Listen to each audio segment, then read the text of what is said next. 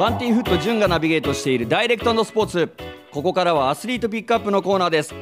今回のスペシャルゲストは BOM スーパーフライ級 WPMF 世界スーパーフライ級 IBF ムエタイ世界フライ級チャンピオンのキックボクサー石井一成選手です。よろしくお願いいたします。よろしくお願いします。あの僕、はい、12歳ぐらいかな。石井選手が12歳ぐらいの時に、はい、あのテレビ番組に出た時から もうずっと気になってた選手で、本当ですか？確かあのスタースタードラフト会議でしたっけ？あそうです。スタードラフト会議に12歳の時に出させてもらいました。そうですよね。でもうなんかその、はい、12歳でもう金髪だった気がするんですよ。そうです。なんかそれがもうものすごく自分の中で印象深くて、はい、はい、しかももう12歳でこう取り上げられてるっていうことはもう今後こう、はい、絶対に世界に名を轟かせる選手なんだなっていうふうに思ってて、はい、そこからずっとあの気になってたんですけども、まあ、今回はい。まあ、こうやって僕らの番組に出ていただいてありがとうございます。いやこちらこそありがとうございます。でももうあの12歳から12年経って今現在24歳なんですね。そうです。20この前24歳になったばっかです。あおめでとうございます。ありがとうございます。はい。えー、なんと今プロ戦績がもう51戦戦っていらっしゃって37勝12敗2分けと、はい、そして、はい、ボム WPMF IBF ムエタイの現チャンピオンという輝かしい成績を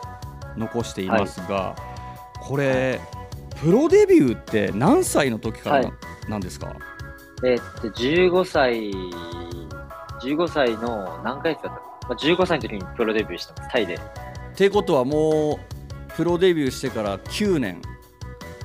そうですね。9年でこの51戦ってかなりハイペースな気がするんですけど、はい、そうですね。えっとタイではなんていうかな1か月にあの1か月に1回ぐらいでペのペースで大体試合をするので、はい、なんかタイタイ早い時は3週間に1回とか。うんなんで年で10回以上試合する人は結構いるんですよね。あそうなんですね。もうそれがタイではもうスタンダードというか、はい、そうですねはい。え石井選手はこれまででそのどれぐらいの短いスパンで次の試合に臨んだんですか？臨んだことありますか？えー、っとあでも3週間に1回でやったことはありますね。それってもうダメージとかもう受けてる状態で戦うっていう、はい、そうですねもう足とかやっぱり治ってないまま試合出て、えーなんかタイってやっぱりちょっと古いなんか文化というものがあるんで、ん。なんかすねもあの打ってちょ腫れたりしてもそれをすぐに冷やして、はい、3日後ぐらいに次は温めて、はい、なんかどんどんすねを硬くしていけみたいな、えー、そういう でどんどん蹴るのが蹴ったら硬くなって強くなるみたいなそういう古い文化があるんで、まあ、実際に本当になんかもうすねとかもやっぱり練習ずっとしてたらなんかどんどん痛くなくな痛く痛くないわけではないんですけど、はい、痛くなく感じていくんですよねどんどん。ちょっとその麻痺してって。耐え耐えれるというか そうですそうですね、えー、はい。このまあ僕さっきあの12歳にはじの時に初めて知ったって言ったんですけど、はい、この格闘技を始めたのはな、はい、何歳なんですか？実際。えー、っと小学校1年生なのでちょうど7歳になった時ですね、えー、7歳から。この、はい、もう最初からこのキックボクサーというかムエタイをやりたいと思ってたのか、はい、その前に何か違うスポーツとかやられてたんですか？えっとまあもともと始めたきっかけっていうのが、はい、えっと喘息持ちで、はい、すぐ家の近くにあった、まあ、水泳に行こうってなったんですけど、はい、スイミングスクールに。でもスイミングスクール、僕が体験に行ったけど楽しくないっていうことでその当時にマサト選手がすごい活躍してて、はい、あのちょうど世代だったのでお父さんに連れられてキックボクシングのジムに行って、まあ、そこからもう体験に行ったのがきっかけでそのままもう始めて始めてしまったというか始めました、ね、あでももうそれぐらいなんかそのビビッとくるというか何が一番楽しかったと思います？えー、っとですね、まあでもやっぱり憧れの正人選手がいたから、うん、あのあの人になるって決めてあの始めたんで、やっぱり最初はもう6戦勝てなくて、はい、あの子供の時も。で、やっぱり初めて勝った時はすごい嬉しかったです。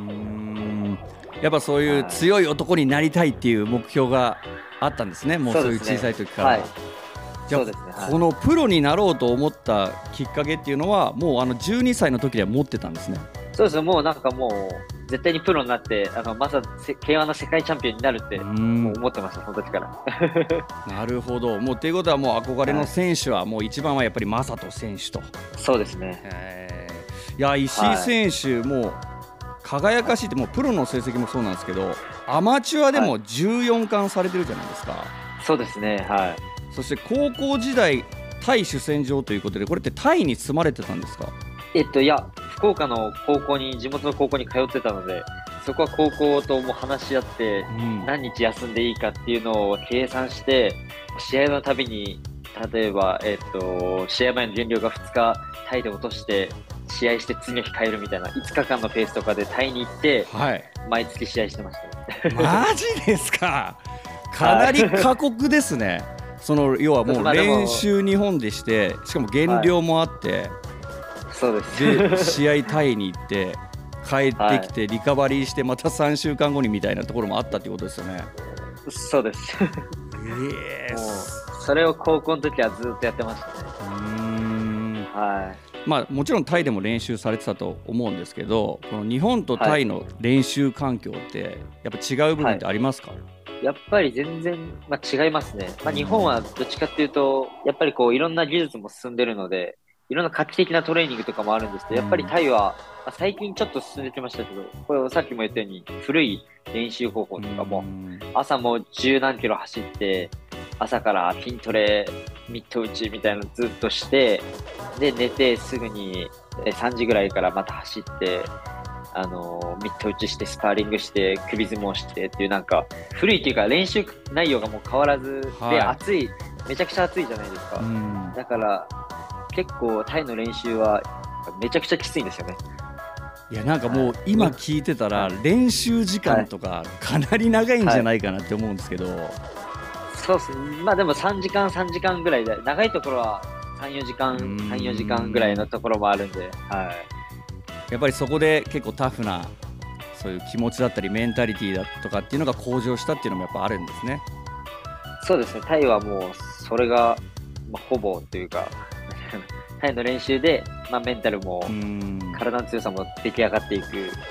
のは感じますね。いやでもそれをもう15歳っていうかもう12歳からやってるっていうのがすごいですね、はい、もう本当格闘技付けというかキックボクシングムエタイ付けなんですね。はい。そうですね、もうほぼ格闘技しかやバイトもしたことないぐらい 格闘技しかやってないなるほど、はい、先ほどですね51戦ということで、もう本当にこれ、なかなか決め込むの難しいと思うんですけど、この51戦の中で、はいまあ、いろんな選手と対戦してきたと思うんですけど、はい、印象に残っている選手を、まあ、2人から3人いたらちょっと教えていただきたいんですよね。そうですね。えー、っと、まあ、まず一人は、今、ライズのチャンピオンの大崎和樹選手。あそうなんですね。はい、いや実はですねあの僕、はい、大石ジムに通ってまして、はい、あそうなんですか。そうなんですよでまあ大崎兄弟とか 結構、はい、あの仲良くて食事とかも行ったりとかして、はい、あの僕のパンチとか、はい、僕のパンチとかキックをあの和樹選手が受け止めてくれてるんですけど、はい、まあ、もちろんその試合もあの、拝見させていただいてていやまさかその石井選手からこの大崎和樹の名前がまあ出ると思ってなかったんですけど、はい、和樹選手はどんな選手でしたか？そうですね、もう僕たち4回やってるんで、会場とかではあっても普通に話すぐらい、試合終わっても、僕はこの前最後は負けてしまってるんですけど、はい、終わってもありがとうございましたって言って、まあ今、2回ドローの1回僕が勝って1回負けてるので、じゃあ5回目あるねとか話してて、この前は。まああの今ちょっとあの戦ってるリングが違うので、はいなかなかこう当たることは難しいと思うんですけど、うん、またいつかこうやれたらなって思うのと、まあ、和樹君はえっと、もうちっちゃい頃から知ってるので、すごいこう本当に、あのまんま見るまんまの方で、うん、本当にいい人というか、うん、で、まあ、体がすごい、あの、身長はちっちゃいんですけど、体がすごい強くて、うん、どっからあんなパワーが出るんだろうってこう。いやでもすごい戦いながら。それは僕も思いましたね。僕あのー、身長189ぐらいあるんですよ。でそうそうなんですよ。で体重もまあ80ぐらいあるんですけど首相撲勝負しようって言われてで、はい、普通に負けるっていう。いやそうだ和樹君はね体幹がすごい強くて。うん。だからまあ戦って構えてる時もこうなんか木が立ってるみたいなこう、はい、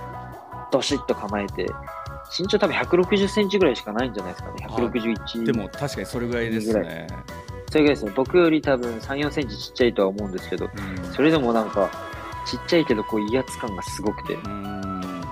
はい、なるほど、まあ、今そのリングというか主戦場が違うということで5戦目がどうなるか分かんないんですけど、はい、まあ、もしかしたら、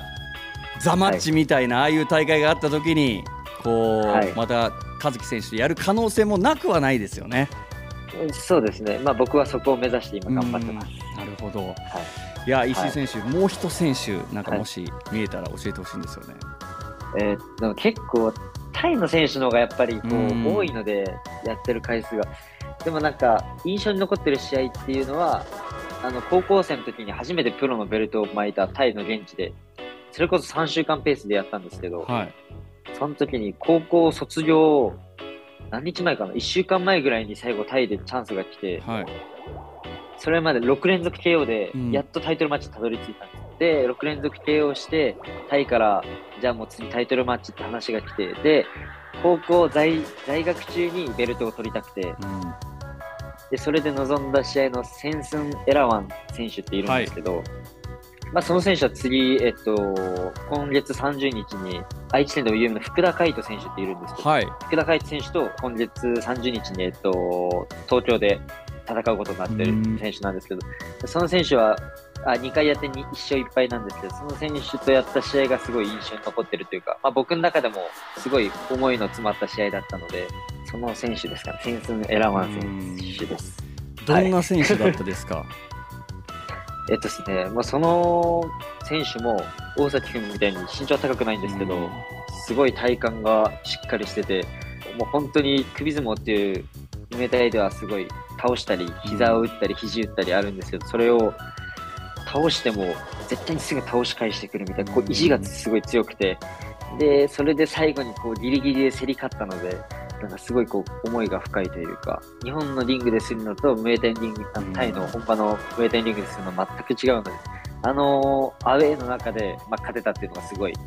思い出深いというか、印象に残ってますね。やっぱその気温とか湿度とかも違いますしね。そうですね。あと当日計量なんで、はい、向こうは。当日計量がやっぱすごいきついですね。はい。まあ、やっぱ戻戻らないというか、戻してもお腹にすごい残っちゃうんで、うん、お腹が怖くなったりするんで、あんまりこう食べれなかったりとか。で、向こうは辛いものが多いので、はい、辛いもの食べたらやっぱお腹痛くなったりとか、日本料理を食べてる僕からしたら、こうやっぱり食の違いで合わなかったり、やっぱそういうのはちょっとあの考えながらすごいやりました。そういうコンディション作りもねもう若い時からそう経験されてるっていうのがものすごいなとい。うふうに思うんですけども、はい、あの、はい、石井選手は結構この番組にですね何度か登場してもらってい。る吉成名高選手と一緒に YouTube チャンネル「なりなりチャンネル」やってますよね、まあ、僕もあのチャンネル登録させていただいてるんですけど。ありがとうございます。いやもういつも楽しく見させてもらってますけど、この吉成選手もライジンであったりとか、はい、そういうところ主戦場に今日本で戦ってると思うんですけど、はい、えげつない肘とか出してくるじゃないですか。そうですね。はい。もう、えー、なんかすごいです本当に。僕初めてこう対面した時にめちゃくちゃ優しそうな子なのに、雷神見たら 鬼みたいな形相で肘入れてくるんで、もうもうすごいななんていうふうに思うんですけどもこの石井選手から見たこの吉成選手の凄さってどこにありますか、はい、まあ、本当にさあんな可愛い顔しててすごい試合の時になったら目つきも違うし、うん、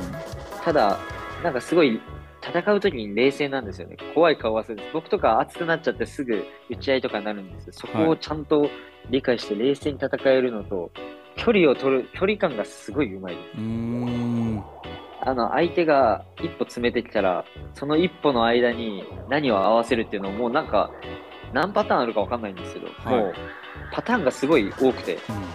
うん、あの、入ってきた時に、肘、あの、すごい、いつも肘で倒すじゃないですか。あれも相手が、やっぱりこう、格闘技なんで、ぶつかり合う瞬間があるじゃないですか。うんそのぶつかり合う瞬間に出す技っていうのがもう全部決まってて、はい、で相手がガードしてるそのガードの上に手をこう置いて、はたいて肘を打つんですけど、はい、それがすごいうまいです。相手の手の位置の取り方が。だから相手からしたら、あの、相手よりグローブが下にあると手のコントロールされちゃうんです。はい、あのー、押さえつけられるんですね。相手そうそう、押さえつけられて、その上から手を下ろされて肘打たれたら、もうガードもできない状態で肘もろにもらうわけじゃないですか、はい、それを一瞬でやるので、相手がガードをしてて、いきなり手を下ろされて、バーンって肘打たれて、気づいたら倒れてるみたいな、気づいたらもらってるみたいな、多分いつもこう見てて思うんですけど、相手はすごいびっくりした表情で倒れてる印象なのと、あと気づいたらもう、もう多分意識がない人とかもたくさんいるので、あのー、なんていうかな、相手の裏をつくのがうまいっていうか、距離感と、だからそこのこう考え方がやっぱり普通の格闘家とは違いますね。えー、いやもうなんか今、プロの選手に解説されて、ちょっともう鳥肌立ってますよ、僕も本当に。あだからなんですね、なんかやっぱ見えてないっていうイメージがその動画からやっぱ分かってて、はい、まあ、同時にこう、下ろしてからも当たっちゃってる感じなんですね。そうです。もう意識してる、まあガードはしてるって意識は多分相手選手はしてるんですけど、いきなりそうガードしてるのにいきなりガードがこう下がった状態でもらってるので、うん、なんか自分のこう理解するまでに多分すごい時間がかかると思うんですよ。怖いですね。もうそこは。やってる相手は怖いと思いますよ、本当に。え、この吉成選手とこうスパーリングとかされたりするんですか、はい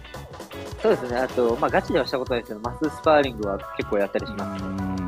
いやでも本当、はい、石井選手は今後、この団体 K1 になるという、まあ、ニュース出ましたが、はい。まあ、この K1、今度、まあ、年末に大会があると思うんですけども、はい、ちょっとそこについてはですね、えーと、今日はもう時間が来てしまいましたので、来週、はい、たくさん聞かせていただきますので、よろしくお願いします。えー、来週もよろしくお願いします。はい、ぜひ GP もですね、えー、石井伊勢さんの YouTube チェックしてみてください。アスリートピックアップ今週のスペシャルゲストはキックボクサーの石井一生選手でした。来週もよろしくお願いします。お願いします。ありがとうございました。